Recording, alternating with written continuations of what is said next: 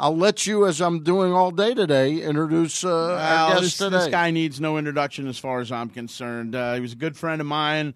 Uh, did a lot of work for me at a point in time early in his career, and uh, went on to good things uh, with, uh, as you like to say, that's that other station in town, and also WBAL, along with uh, 1057 The along Fan. with 1057 The Fan, and he is Casey Willett, who was the radio engineer for the Baltimore Orioles broadcast on uh, on the flagship station. And uh, Casey, how are you this morning? You you know, guys, I don't ever know if it's a good thing that you work for almost every radio station in town, or if it's a bad thing. Uh, you know what though? It's it's a good thing. if Trust you- me. if it's If- it's not a bad thing. It's not a bad thing because if that happens, it usually means people know you're worth your weight in in gold, uh, and you can provide a a purpose, and you certainly did that. Well, I, I appreciate that. I, yeah, Heisty, it's funny. I was just going through a box of pictures the other day, and uh, it was here's a shocker. There's a picture Ray Bachman took of me and you at the Super Bowl in Detroit, which I guess that would have been Yes, Steelers and Seahawks. Steelers. Oh yeah, Steelers and uh, Seahawks. what was that about game. seven years ago? Nine years yeah, ago? and we were we were sitting at the table editing audio, and I'm like, I can only imagine what was being said when that was taken. Yeah. but yeah, that was. Uh, I remember the early days of Heisty would say, "Hey, uh, okay, I'll go to the Orioles. You go to the Red Sox, or That's you go to the Orioles. I'll go to the Red Sox." So I I owe a huge debt of gratitude to Heisty. Hey, we had you on, and we will turn our attention to your your decision to leave uh, the the baseball world, which I know was not an easy one emotionally for you. But I want to ask you about two people that have left the Orioles' employ, and that are play-by-play voice Fred Manfra and now trainer Richie Bancells. I just I know you probably got to know both of them very well, very fond of them. I'm sure they're very fond of you. Your thoughts on them? Yeah, you know, Richie. Richie is interesting because you know when before I started doing the uh, games on radio, I, I worked for, as you guys mentioned, other stations, and so Richie was sort of this guy you'd never really heard from. Yep. Uh, you saw him, but you never really heard him talk. And usually, when he did, it was something bad had happened, whether it was an injury or, unfortunately, during the Palmeiro and Sosa and Tejada era, um, a lot of off the field stuff. But once I got to started traveling with the team, uh, Richie actually sat in the row across and behind me, so we talked a lot uh, on the plane, and uh, really good guy. It's amazing the stories he has. You know, over his well, I guess forty something years or whatever he's been around. Um, but really funny. He's got a, a good, quick, you know, sense of humor, and he- he's a really good storyteller. So I really enjoyed getting to know Richie. And then Fred. I mean, there's not many people on the face of the earth better than Fred Manfra. Um, it, I, I remember my first game I ever did.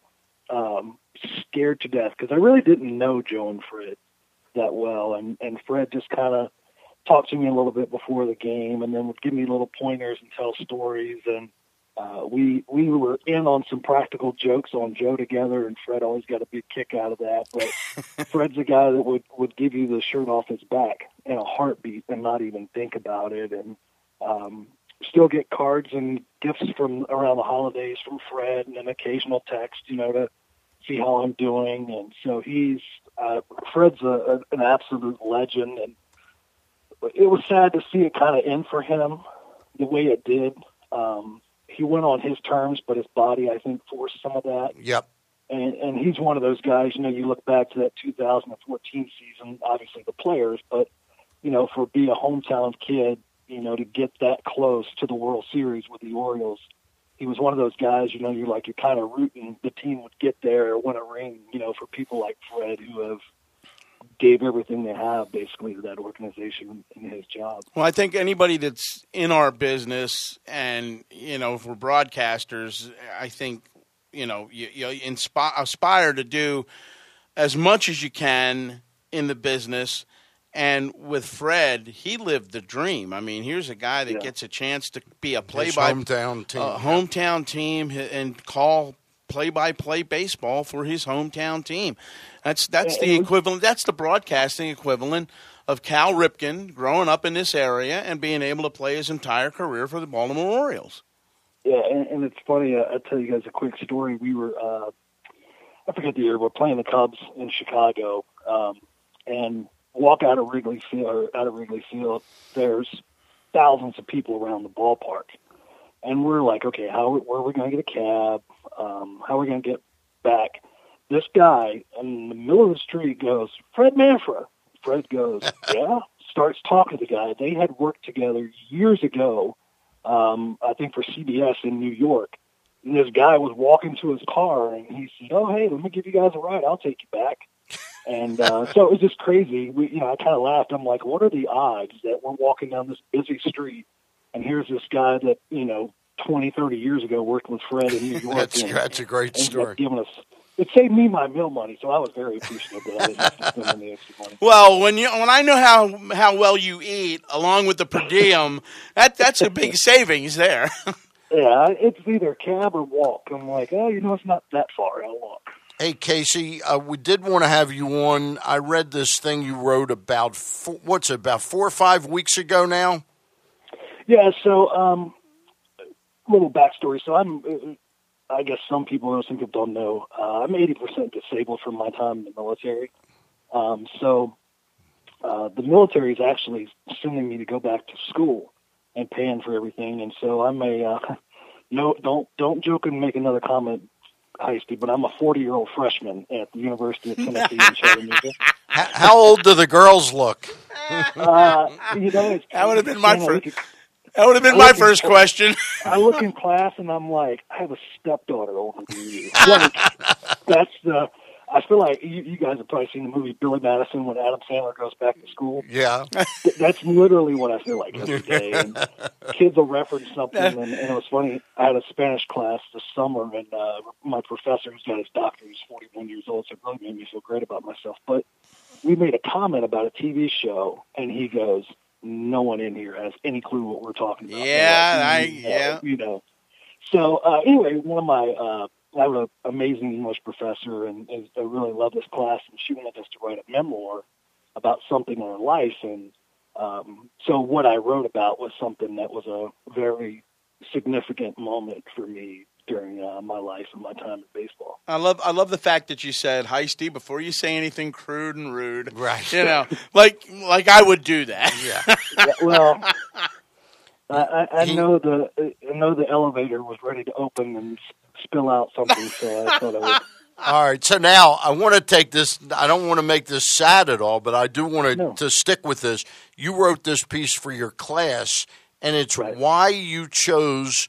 And I guess in some ways, mentally, it was a very easy decision for you. You know, involved with your family, your wife Right. that I know you love to death. Um, but emotionally, that's got to be the dream job for somebody like you to have traveling around, being hobnobbing with you know Chris Davis and Adam Jones and Richie Bancells and Buck and Fred and Joe. So talk, run it through what what this process was like for you to give that up to and what you gave it up for, Casey. Yeah, so it was, you know, all I wanted to be when I was growing up, I wanted to be a professional baseball player. That was it. No idea what I was going to do beyond that. Um, obviously, that didn't work out. Uh, I got in radio, and I just remember being asked if I wanted to be the Orioles producer, and I'm like, sure. And then I walked out of the office, and I'm like, I have no idea what he just asked me to do, but it's going to be in baseball. And for me, it was such a dream job. Um, you know, I, I was fortunate that I got to kind of join in when the resurgence of the Orioles kind of started uh, in 2010. Although my first year was interesting because it was the Dave Trembley, Juan Samuel, Buck Showalter all managed in the same year, so that was that was interesting. But I, I just remember, you know, it, it would be crazy, like you said, to you know Adam Jones and and the different players. But then you know Mike Flanagan, who I love to death. You know, I remember kind of watching him when I was younger, and we're sitting beside each other on the bus, and Mike Bordick and Jim Palmer and you know Gary Thorne, who oddly enough I only really knew from video games as a kid. Um, it, it was it was amazing, and you know my three favorite players of all time were Nolan Ryan, Mark Grace, and Ben McDonald, and you know, Ben McDonald growing up in Louisiana when I was growing up, he was he was it. So he was to God there. Get to, yeah. yeah, oh, absolutely. You know, to get to meet him and, and become friends with him and uh, meet Nolan Ryan and different guys, it, it really was. It was a dream job. Um, I, I don't think what people realize is how tiring of a job that is. You know, I, I think a lot of people have this misconception that if the game starts at seven, you show up at six, and right. You know, and, and when the last out is recorded, you go home, and and you guys know that you're there way before. I mean, when the game starts, you kind of get to actually relax a little bit. Trust me, there's uh, radio general managers that feel the same way. Yeah, right, right.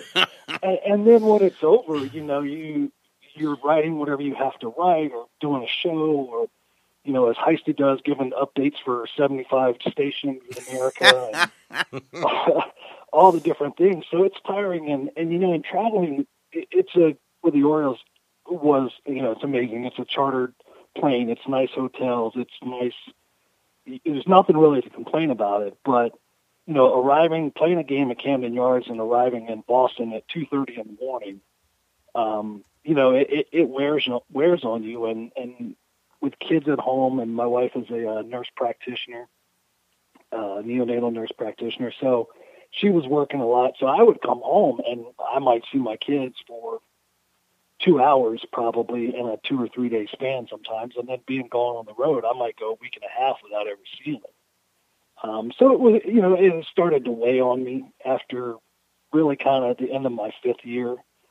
Um, and, and oddly enough, I remember talking to guys like, you know, Fred and, and just like, I don't know how you guys do this for 20 something years. And, and I'll tell you honestly, Stan, a lot of it, um, not to be sad, but yeah I really started to think about it a lot when Monica passed away. Yeah, yeah. Um, you know, and then what happened with Mike Flanagan is just like, man, like blows you away. You know, it's it, it, it that was... you realize how quickly, you know, it fades away, and yep. You know, and, and my kids and my wife got to see a lot of things and meet a lot of you know players and go to different places, but I just didn't want to do it. You know, it's a hard life to do, um, and it, it takes a toll on you mentally and physically. And so, um, the the basic point of what the paper that I wrote was, um, I remember just not wanting to do it and kind of was debating it and debating it and debating it. And then my uh, now 12, but Gabe uh, said to me, he said, "Dad, you know you haven't been home for my last six birthdays." Wow and um, he is if, when his birthday is that day is his birthday. He doesn't do the hey the weekend before, or, hey the weekend right. after. It's, right. We're doing something on my birthday, and that's I think when it really hit home to me um, was sort of wow, you know, like he's been to you know Toronto, and he's been to Texas, and he's been to DC, and he's been to all these cool places and met all these players, but me not being home for his birthday is what he's remembered the most. Now the kicker to the, the kicker to the story is you got a D minus on that paper, didn't you? Uh, well, I'm, I'm, kidding. Hoping, I'm kidding. I, look, Stan, I'm hoping I get that. I, I, believe in the make degrees philosophy, that, Stan. I'm not trying to. Casey, that sounds like an A plus paper. Uh, no matter how she how she or he, your teacher, graded it, that sounds like it's from the heart. Uh, the yeah, tr- the trade off in two years now that all sounds good when you write it up and you talk about it. Has it tangibly enriched your life being jumping back into being present with your family? Oh, absolutely. You know, it's you know now if we want to go somewhere on the weekend, it's not you know, well I'm tired or I only it's the All Star. But that was the other thing that used to crack me up. People are like, well, you have the All Star break, and I'm like, what are you going to yeah, do during right. the All Star break is sleep. Right. You know, and uh, it, it really, you know, it's funny. I didn't realize how tired I was getting until the. I remember the first year was in Buck's office, and uh, he asked me, you know, he was like, "You enjoying this?" I'm like, "Yeah, you know, this is great. This is my first year." And he said, "About two weeks after the season ends, your body's just going to decide it's going to sleep." He's like, "You know, it'll just say we're going to sleep right now." And he goes, "It could be midnight or it could be noon, and you're going to sleep for about two days straight." Um, but it is, you know, to be home with them and I take them to school every day. I pick them up from school. I, you know, I'm the, I'm usually the only dad on a field trip if there's a field trip mm-hmm. or, you know, running them around. And, and I miss, you know, I, I, don't necessarily miss the games so much. I miss the people like you guys and, Joe and Fred and uh, you know the players when they weren't on the field and kind of getting to know them and a bunch Yep. of you know it's a really good media group and people that work with the Orioles. So I miss them, but I don't miss all of the travel and um, uh, if I had to do it all over again, I wouldn't have changed it. You know, I, Mhm. I, I know I made the right decision. Um, especially now, you know, my boys are getting they're 14 and 12, so they're getting to that age where dad being home is. Uh, and my 12 year old still jokes. He's like, I'm just not used to dad. Like, if we go camping, you can go camping with us now. Or if we, That's great. you know, go to the Six Flags, well, you can go with us. And so that's really, I mean, that's that's been worth it all for me. Well, the one thing that uh, I, kn- I knew you were leaving, and then when you told me you were moving, that was the Yeah, that- that, was kind of the Double one that down. kind of doubled down on it. You know, uh, you know because you're missed around here for sure, and uh, uh, you know you you miss being at your computer and then having Casey pile down from upstairs and say something smart to you and then turn around and leave just like that. whether it was about Palmeiro, whether it was about Mussina. Uh, The names you know, changed, the name- but the- right, But the Yeah. one-liners continued. right. Casey, so Yeah, tell tell our listeners what what you are doing now. What what is college gearing you up for? What would you like to do? Well, so the, the what I've been going to school back going back to school. I can write, but I can't talk. Obviously, um, is to be a social worker, and really what I want to focus on is helping veterans because Yep. you know it's amazing to me to see, and it's sad. And I'm actually uh, doing a work study at a place uh, here in Chattanooga. You know, veterans that come in, and and unfortunately, you know, they're now Vietnam and Korean era, and they they have no idea what they're eligible for. You know, whether that's housing, whether that's you know a tax break, whether that's free health care, dental care, education, whatever it might be. Um, and it, it, it's sad, you know, that there's so many of these people that basically signed up to pay the ultimate sacrifice, and then they come back home and they almost feel forgotten, but they don't realize that there are things out there to help them get medical care or to get a loan for a home or you know for a car or whatever it might be. So that's really once I get into where I really want to focus, that's where I want to do is you know help veterans um, with the process of what's available for benefits and different things like that. I just want to tell you as a brief aside, I've gotten to know a, a young lady named Lynn Coughlin. Her brother, uh, Chris Coughlin, was killed in action in Afghanistan after he was there about three or four months, I think. And his his phrase used to be he was a workout freak, and he enlisted in the in the army at the age of 41 because he said, "I'm single, I don't have any kids, maybe I can save somebody else's life." Uh, and his phrase was, "I'm going to catch a lift," which meant that he was going to go to the gym and work out. And his sister started a foundation, and I'd really like you to look look it up. It's called the Catch a Lift Fund. And what it does is it raises money all around the country uh, to to give. This is not something that can get distorted like the Wounded Warriors. Some of the programs have this. This earmarks about ninety two cents, ninety three cents out of every dollar they raise goes to buying gym memberships and where necessary home gym equipment for wounded warriors and the effect it's had on some people being able to really get back into working out is just uh, had an amazing therapeutic uh, uh, response. Yeah, it's it's amazing, and and and you know, for a lot of military guys, that was the thing. You went and worked out, Yep. uh, kind of in your spare time, and then you get out. Now it's uh, hey, it's ninety dollars a month, or right. um, different things like that. And you know, there's some people, they, a lot of people, they just can't afford that. So I, I think that's really yeah. awesome. Uh, another, I got involved. Uh, there's a foundation. It's called Operation Song, uh, and here in Chattanooga, it's uh, just blows my mind. But there's two songwriters from Nashville, and, and both were very, very successful and still are. They drive basically two hours every Wednesday morning down here, and there's a group of veterans. And uh, two two weeks ago, no, actually last week, in the room was a guy from World War II, two guys from the Korean War, two from Vietnam, and two guys from Iraq and Afghanistan, and then me. But anyway, they take your story, and what they do is they write a song. Wow, that's and pretty. so these these two songwriters from Nashville uh, who've written with you know, Reba McEntire, Alabama, Dierks Bentley, you know, you name it, they've written with these people, uh, and they they don't get paid. That's just something that they feel passionate about, and, and it's it's amazing to kind of hear your story made into a song, and then once they have it written, they take it to Nashville, and they fully produce it and make album, you know, make CDs out of it.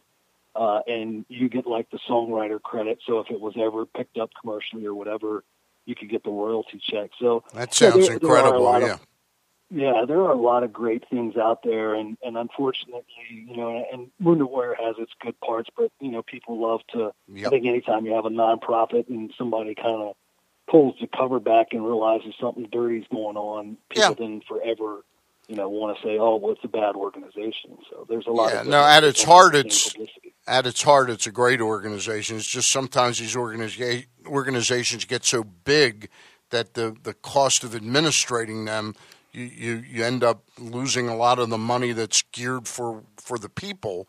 It right. just gets dissipated. Casey, we really appreciate your spending some time. Craig's got one more for you, and then we'll take a break. How how old is Gabe now? Gabe's twelve. So, yeah, and, and, and, that just goes. I'm I'm bouncing this kid right. on my what, knee. two, probably two or three at the time. yeah. yeah, and just amazing. All well, and, and and and you appreciate this too. My 14 year old is now taller than me.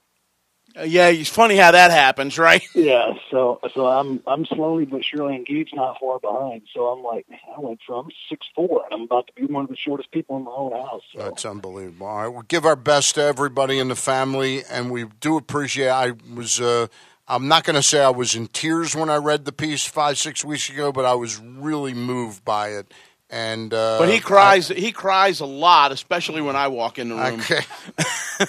I cry when I well, cut onions and when you walk in right. the room. Yeah. Hi, Steve. If everybody cries when you walk in the room, it's not necessarily everybody else. Yeah, there you go. You, you, might be the problem. All right. Stay in touch, right, Casey Willett. All right. All Have right, a good Will. day. All right. There you go, Casey Willett. One of the one of the good people. He is. Yeah. He, no question about it.